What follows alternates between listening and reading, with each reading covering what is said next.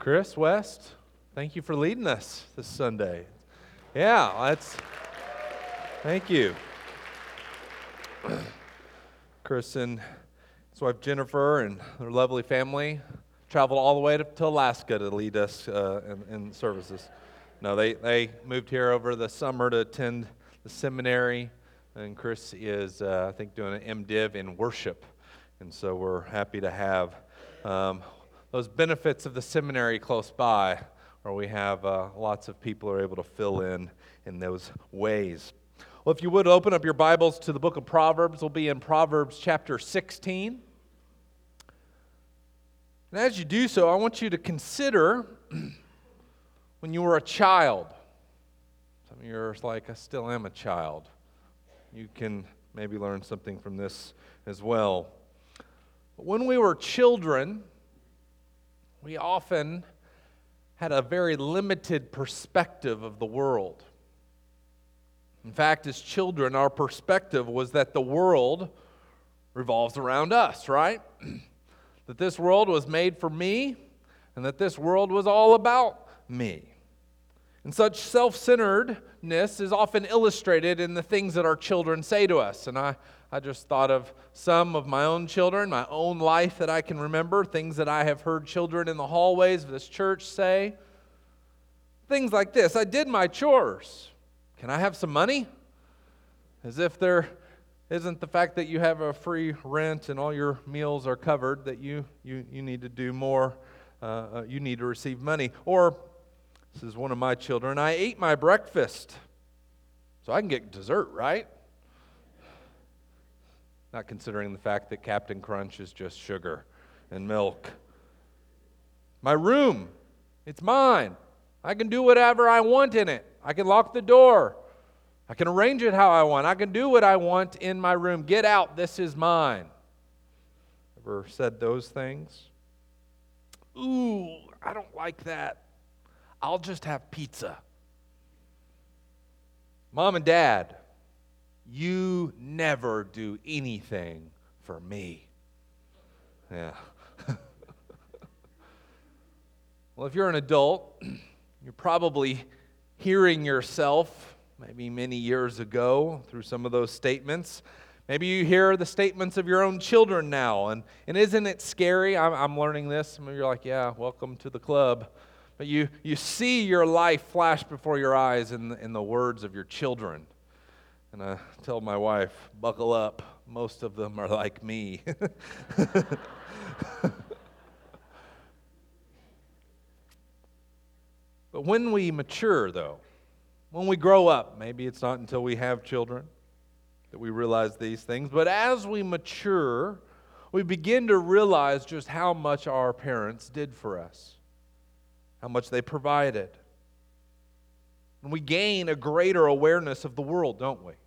We leave our home, we, we begin to experience life, and, and we realize, oh, okay, the world doesn't revolve around me. Now, some of us believe it still, and that, is a, uh, that causes conflict for us often. We sometimes struggle to come to grips with the reality that the world does not revolve around any one of us. And this is exactly what Proverbs is wanting to help us understand. Proverbs were called to gain a greater awareness of the world, understand how the world really works best. More specifically, we're summoned, we're called, we're invited to have a greater knowledge of God as our loving Father and mighty Creator. And we saw this last Sunday, if you were with us. We studied how, how God and His wisdom created the world out of nothing. But even as we look at the world, we can see the wisdom of God woven through the very fabric of creation. Because God is our all wise creator, Proverbs regularly calls us to gain wisdom through what it calls the fear of the Lord. Fearing the Lord is a holy reverence to his authority over our lives. Fearing the Lord is, is trusting him with all of our heart and acknowledging him with all of our ways. Fearing the Lord, knowing wisdom, is honoring the Lord with our lives. In other words, Proverbs is calling us to a life of worship. To recognize that this world is not about us, this world is all about Him. And the sooner we realize that, the better we'll be. And we'll realize how to live the truly blessed life, to find true wisdom in life. And in order for us then to go up in our worship, for us to rise high in worship, to go to the mountain peak of worship, there's a biblical principle that says in order to go up, we must go down. We must go down into the depths of the knowledge of God. We must dig below the surface and the further we dig down, specifically in His Word, and we begin to catch the wonder and the splendor and the majesty of God, oh, that is when we will arise into worshiping Him. And so we will only worship God to the extent that we know Him. And so, like a child, growing up into maturity, Proverbs instructs us so that we may mature in our awareness of Him. This is especially true of what we'll study this morning in Proverbs chapter 16. We're just going to limit our time, our focus to the first nine verses, but I'm going to, as we will do every week really through the rest of this series, uh, take a passage as kind of a launching pad to get a bigger feel for what these things are, are spoken of throughout Proverbs. So follow along with me as I read Proverbs 16, verses 1 through 9. The plans of the heart belong to man, but the answer of the tongue is from the Lord. All the ways of man are pure in his own eyes, but the Lord weighs the Spirit. Commit your work to the Lord, and your plans will be established. The Lord has made everything for its purpose, even the wicked for the day of trouble. Everyone who is arrogant in heart is an abomination to the Lord.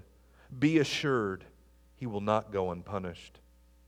By steadfast love and faithfulness, iniquity is atoned for, and by the fear of the Lord one turns away from evil. When a man's ways please the Lord, he makes even his enemies to be at peace with him. Better is a little with righteousness than great revenues with injustice. The heart of a man plans his ways, but the Lord establishes his steps. It's my prayer this morning as we consider God's word that we grow in our awareness of God's sovereignty over all. That's really been the theme of this whole service. How great is our God! Behold our God. Who is like our God? And what we're going to see, even in Solomon's Proverbs, is that there are no limits to God's power to accomplish his purposes in the world. And that even the plans of our hearts, the things that we desire, only express themselves on our lips if He has ordained it to be so. What we'll see is that the Lord's all encompassing rule is good. It's good news to those who love and fear Him. so, for this reason, there is no one like our God. And on this basis, we worship and adore him. And so, from this passage this morning, we're going to explore the wonder of God and his sovereignty so that we may worship him with every fiber of our being. And toward that goal, I want to give us three compelling reasons then to worship our sovereign God. These points are going to go as follows. Number one, the Lord is almighty, the Lord is just and the Lord is good. The Lord is almighty, the Lord is just, and the Lord is good. Let us consider that the Lord is almighty. Our passage begins and ends with a declaration of God's complete sovereignty over human affairs. Look at the text again with me. Look in verse 1. The plans of the heart belong to man, But the answer of the tongue is from the Lord. So man plans things in his heart. He desires things. I'm going to say, I'm going to do. The mouth is just the expression of what the heart is desiring.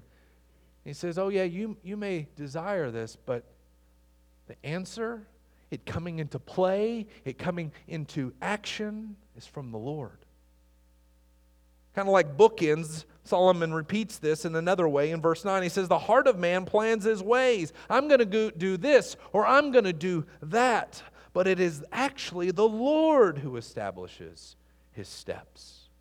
I think I'm going to go get a bag of chips out of the, out of the pantry. That's what I want. Well, it's the Lord who establishes your steps to get there. It's kind of the idea, even in the most trivial things. This idea is quite clear. Humanity, or as humans, we do what we desire. Even if there are external forces we, uh, that make us do maybe things that are less than ideal, we, at the end of the day, do what we want to alleviate pain, to, to experience pleasure. We would say, I'm the deciding factor in my decisions. However, what we read here is that the outcome has been ordained by God.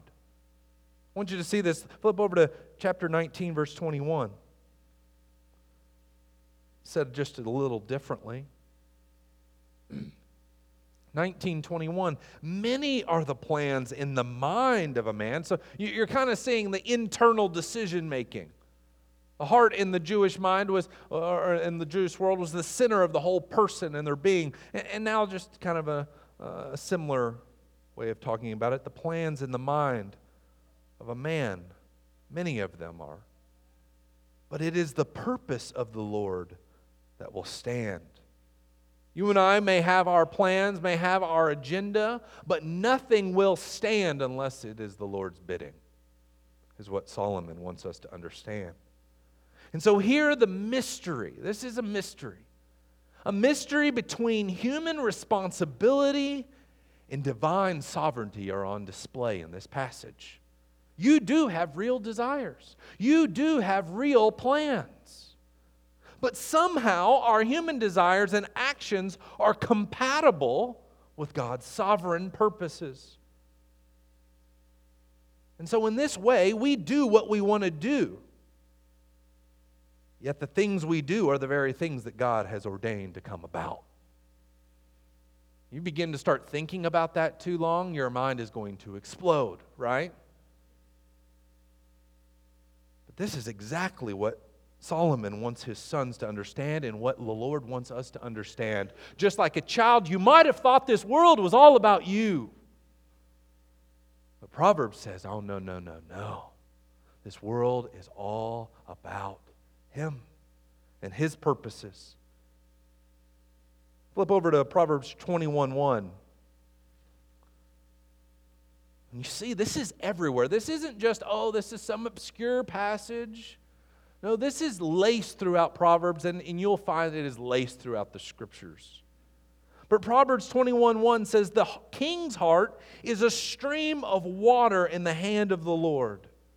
He turns it wherever he will.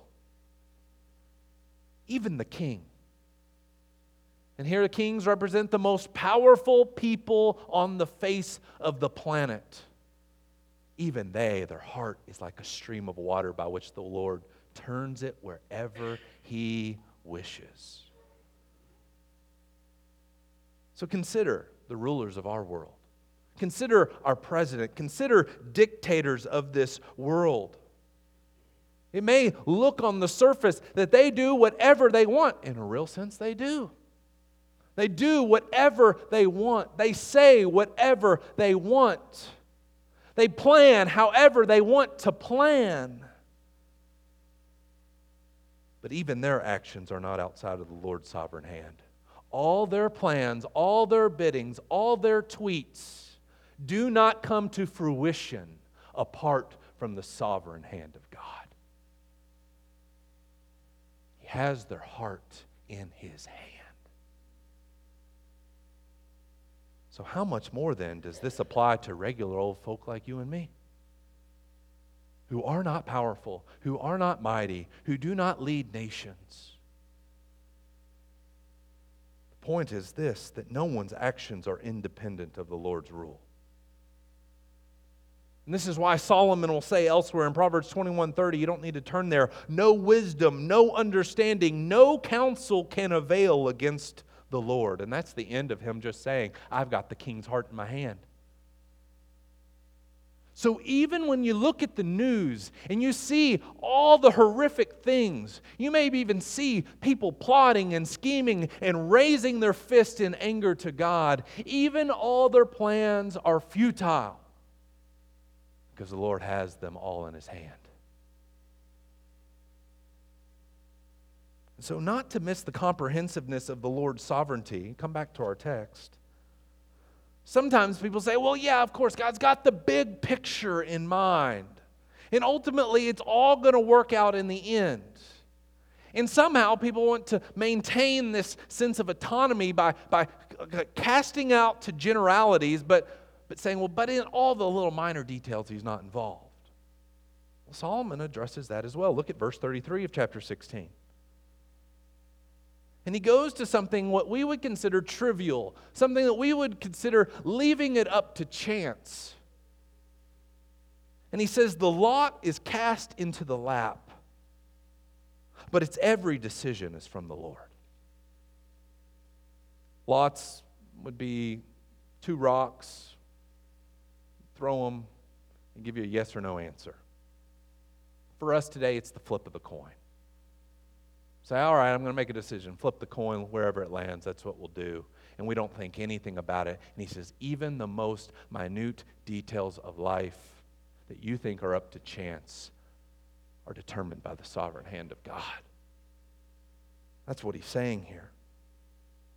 Jesus even says, Not a sparrow, not a bird falls from the sky apart from God's hand. I was driving on the road today. There's a dead bird on the road. Didn't think a thing about it until I reviewed my sermon. I bet you passed some dead birds, roadkill. You see those buzzards? They're disgusting little animals. Not a one fell apart from God saying, fall. And we don't think about those things. It's kind of like growing up. Oh, I thought the world was all about me. But then Proverbs is saying, no, no, no, lift your eyes just a little bit higher. Has nothing about you. This is all about Him. This is all Him. It's all under His direction and control. And that God is almighty is further expressed in our text by the comprehensiveness of His knowledge. Verse 2 all the ways of man are pure in his own eyes. Don't you think so? Of course you do. Oh, I do what's right. I'm the smartest person, or my way's the right way, or my decisions, by and large, i am making good choices. We all think of ourselves in the positive light, by and large. But he says it's the Lord who's going to weigh the Spirit. All of us think that we know our heart. But Proverbs is saying you don't really. At the end of the day, you can't even, I can't even truly assess our motives. You may think they're pure, but it's the Lord who's going to weigh those scales. The Lord is going to do that. We see this in verse 25. There is a way that seems right to a man but its end is the way of, to death. Many a people in this world say, I am going to live my life the way I think it should be lived. And Proverbs says, yeah, and that'll be the way of death. I'll live it apart from the Lord Jesus Christ. I'll live it apart from submitting to his sovereign rule over my life. I'll try to live in denial of these truths, and you will find your way on the crooked path, the path that leads to death. But what we learn is that only God truly knows our hearts. And this is because he knows everything. Look at chapter 15, verse 3. The eyes of the Lord are in every place, keeping watch on the evil and the good. The picture here is that, that God is all knowing. He knows everything about every person. His eyes are all around, they are in every place. Verse 11 of that same chapter. Sheol and Abaddon lie open before the Lord. That's the place of the dead. How much more the hearts of the children of man? And that would have been very significant to the Jewish mind, the place of the dead. No one goes there. At least no one wants to go there. It's the, it's the deep, mysterious places of the world, the places that no one has knowledge about, but the Lord does. And even the children of man, even humanity, their hearts are laid open to Him. And He knows everything that's in them. Therefore, He is the one who's going to judge hearts and actions. He is the sovereign judge of the universe. And I want you to see this very practically as the Apostle Paul applies these truths to his life. So go over to 1 Corinthians chapter 4. 1 Corinthians chapter 4. You're familiar with the book of 1 Corinthians, Apostle Paul is defending his ministry in some sense. The mystery of the cross, the wisdom of God, that he is apostle who speaks on behalf of God declaring his truth. But if you look in verse 3 of chapter 4 in 1 Corinthians, look at what he says. He says, But with me, it is a very small thing that I should be judged by you or by any human court. Now let's stop right there. Most of us would be like, Amen. That's right. It's a very small thing what you think of me, right? We often say that if someone like corrects us, we get defensive. It's no thing what you think of me. Very few of us, I think, will go on to what Paul goes to say. Says, In fact, I do not even judge myself. For I am not aware of anything against myself. In my heart, I think I'm pure. I think my motives are good. I'm not aware of any blatant sin and rebellion in my life but I am not thereby acquitted. That doesn't make me innocent. That doesn't make me free of guilt. It is the Lord who judges me. Therefore, do not pronounce judgment before the time, before the Lord comes, who will bring to light the things now hidden in darkness and will disclose the purposes of the heart. Then each one will receive his commendation from God. Oh, that'll begin changing the way we talk about one another. Oh, I know what he was thinking. I know what she was thinking. It also brings some freedom, doesn't it? Because the truth is, you don't even know what you're thinking sometimes. If you ever made a decision and you go back, you're like, Lord, I, I'm trying to make the right one. I think my heart's pure in this. I think my motives are, are, are right. But you, you begin to realize how you battle that tension of sin in your own life and the decisions you make and really how limited you and I are. This passage in 1 Corinthians, and then if we consider Proverbs, our main text, we realize, oh, our, our God is almighty and He knows. He knows. He knows all things. He, he weighs the Spirit. And so this is good news to us. And so come back to Proverbs chapter 16. This is good news for how we then live our life. This actually eliminates worry. This eliminates fretting. This eliminates chewing on your fingernails about your decisions. And look at what he says to us.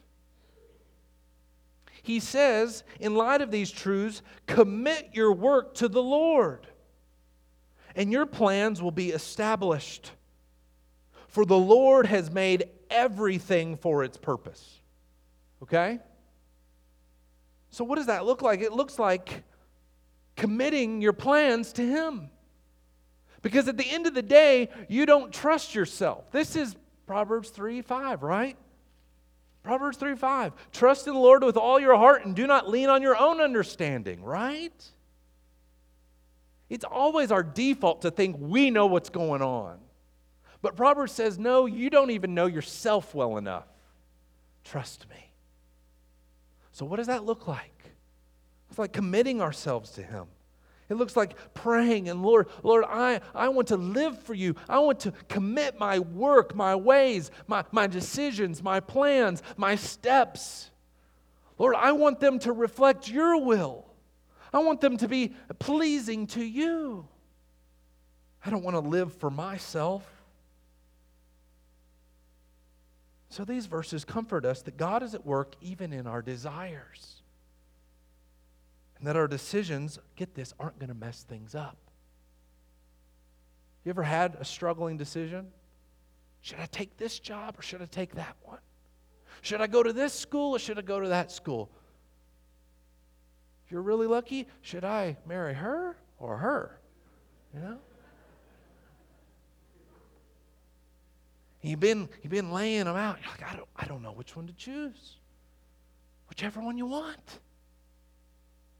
That's the freedom. If you're walking with the Lord, do you think Satan put in your desire? Yeah, go marry this godly girl who loves the Lord with all her heart, mind, soul, and strength. Or, yeah, yeah, go and follow and, and marry this godly man who loves the Lord and, and is trying to uh, uh, uh, plan his ways around the things of God and give his life to. Yeah, you think Satan is involved in that? I'm going to trick you? Oh, I want to do this job. It's going to it's going to meet my needs. You know what? There, there's nothing blatantly sinful. This is an honorable place of work. Well, then do it. You're not going to mess it up. Because not even the words that I'm speaking are coming off my lips apart from the Lord saying, Let it be so.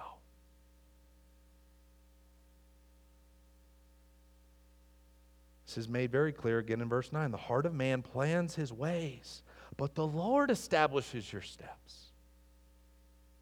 So the godly understand this. They understand that God knows our hearts better than we do, and so they, they submit to his sovereign rule over their lives.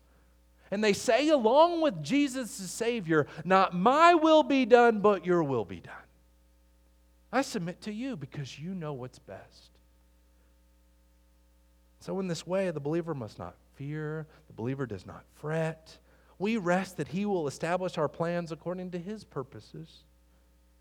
Now, this doesn't mean that everything we desire will come to pass.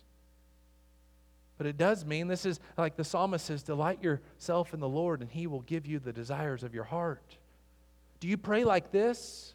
Lord, conform my will to yours.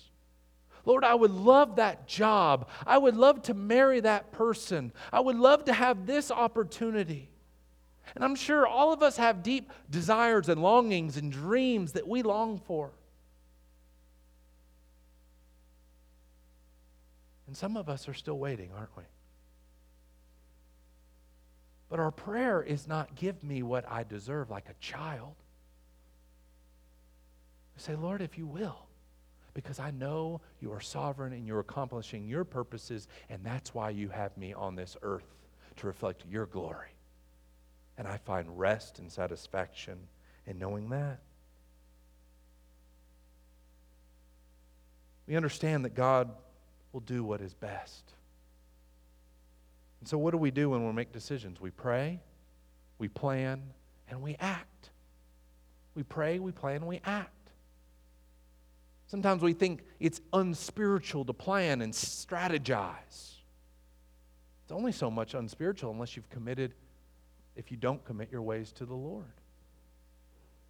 We, play, we pray, we plan, we act. Think about the Lord meeting your needs. You plan a budget. You don't just spend frivolously and say, oh, well, the Lord, I'm trusting Him, I'm committing my ways to Him, and I'll just balance my budget miraculously at the end of the month. No, you plan, you work, you commit your ways to Him according to His rule, to according to His ways. You do that in life. You do that for studying. I find it comical how students will say, Pray for me. Uh, I got a test coming up. I'm like, Oh, how do you want us to pray? How do you want me to pray for you guys? Well, that I do well. How about this? I'll pray that the Lord blesses how much study you've put in. He recalls the work you put in to your mind.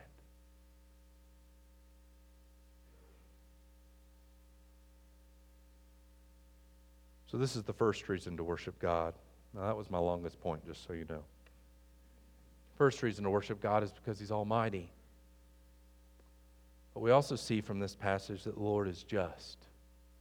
We serve a just God. He is sovereign, and so He's just. Look at verse 4 again. The Lord has made everything. That's pretty comprehensive, just so you know. Everything for its purpose, even the wicked for the day of trouble. Whoa. Even the wicked? He made them for his purposes? Yeah, because this isn't about us, this is about him. Let me give you an example of this Pharaoh. This is what the Lord said to Pharaoh in Exodus 9:16, "But for this purpose I raised you up." Pharaoh probably thought so he was God over Egypt. That's exactly what he thought. I am God. God says, No, no, no, no. I raised you up for this purpose.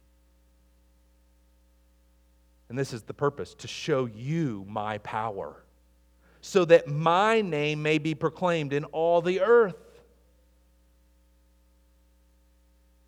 Was it Habakkuk who's praying, Lord, please, your people, they have turned away from you. Come and do something. And the Lord gives him the answer and says, Well, I've raised up the Assyrians, this wicked nation. They're going to come in and smash you. Uh, God, that's not fair. It's not up to you to decide what the Lord deems is fair and just.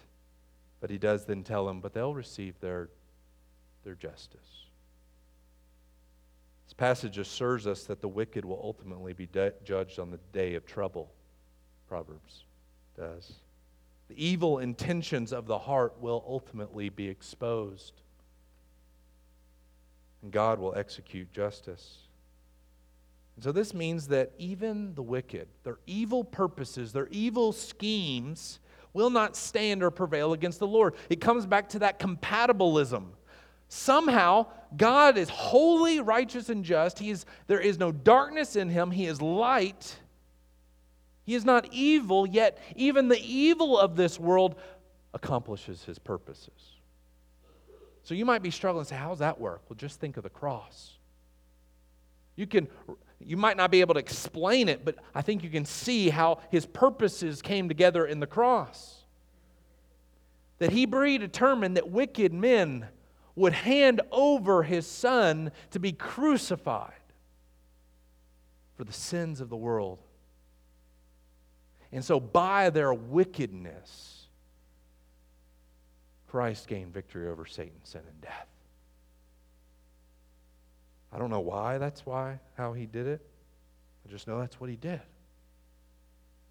And even Pontius Pilate, in all his decisions and washing his hands, I am clean, my motives are pure. Behold your king. Let, him, let his blood be on your heads. Well, it was, and on his as well. And it accomplished exactly what the Lord ordained to, to take place. So, this is why we read in verse 5 Everyone who's arrogant in heart is an abomination to the Lord. Be assured, he will not go unpunished. Our God is holy, He's just, there is no darkness in Him at all, He is light, and therefore we can be assured that He will execute justice upon this earth. This world, it may look as if those who do not fear the Lord get on top. It may look like if you have all the money and resources in the world that you, you can somehow live a life whatever way you please. But the Lord says, Rest assured, I will reckon their accounts. So, my question for us is Do you have secret sin in your life? Maybe things in your heart you've never told anyone. Maybe you're particularly gifted at covering your tracks. Well, just know He's Almighty and He's all knowing. Do you really think you'll get away with it? It's the fool who says in their heart, There is no God. That's every one of us when we decide, I'm going to go my own way.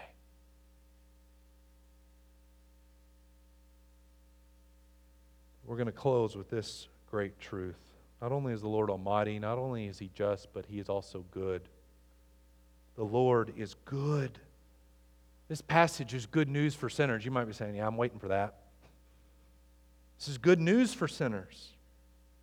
Because we see in verse 6 that there is atonement, that there is mercy. Atonement means satisfaction, that He will make one, He will make right our sins. Verse 6 By steadfast love and faithfulness, iniquity is atoned for. And by the fear of the Lord, one turns away from evil. Here still is this human responsibility, divine sovereignty. But here's the point those who find wisdom, those who seek out the Lord, those who put their trust in Him, they find forgiveness, they find mercy. They find Jesus opening, opening his arms and saying, I will cover you. Because the truth is, all of us know our heart in some sense. Yeah, we might think it's pure, but we know it's not. And this sovereign God who will expose all the purposes of man's heart, to those who come to him, he will cover the evil purposes of our heart. He will do that. Look in chapter 28, verse 13. This is really good news.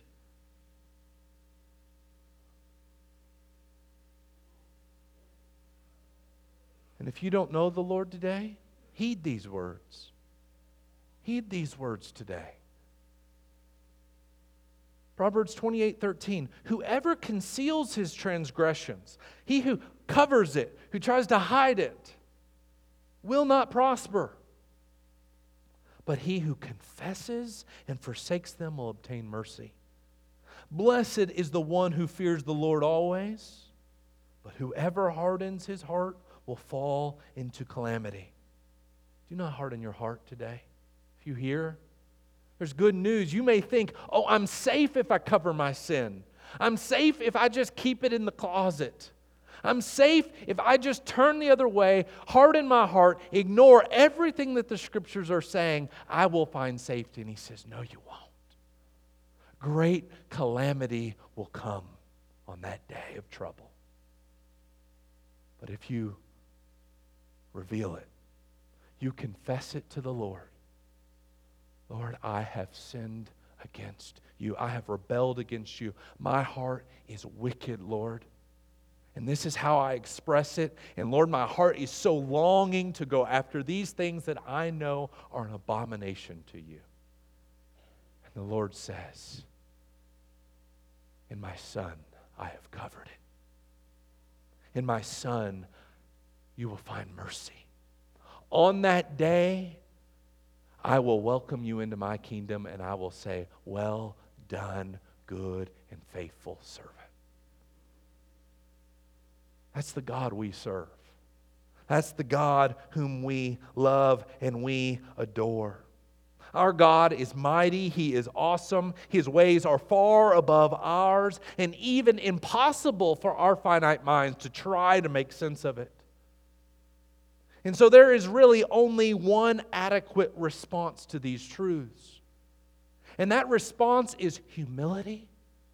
That's what Job had to learn when God put his sovereignty on display and Job sat down in sackcloth and ashes. He says, I will cover my mouth because clearly I don't know what I'm talking about. The only adequate response to this God is humility and worship. That's it. Any other response will not do. So, as we get ready to sing our closing song, let me close with this outburst of praise from the Apostle Paul in Romans 11, who says, Oh, the depths of the riches and wisdom and knowledge of God. How unsearchable are his judgments and how inscrutable his ways. For who has known the mind of the Lord? Or who has been his counselor? Or who has given a gift to him that he might be repaid? For from him and through him and to him are all things. To him be glory forever. Amen. Let us pray. Dear Lord, you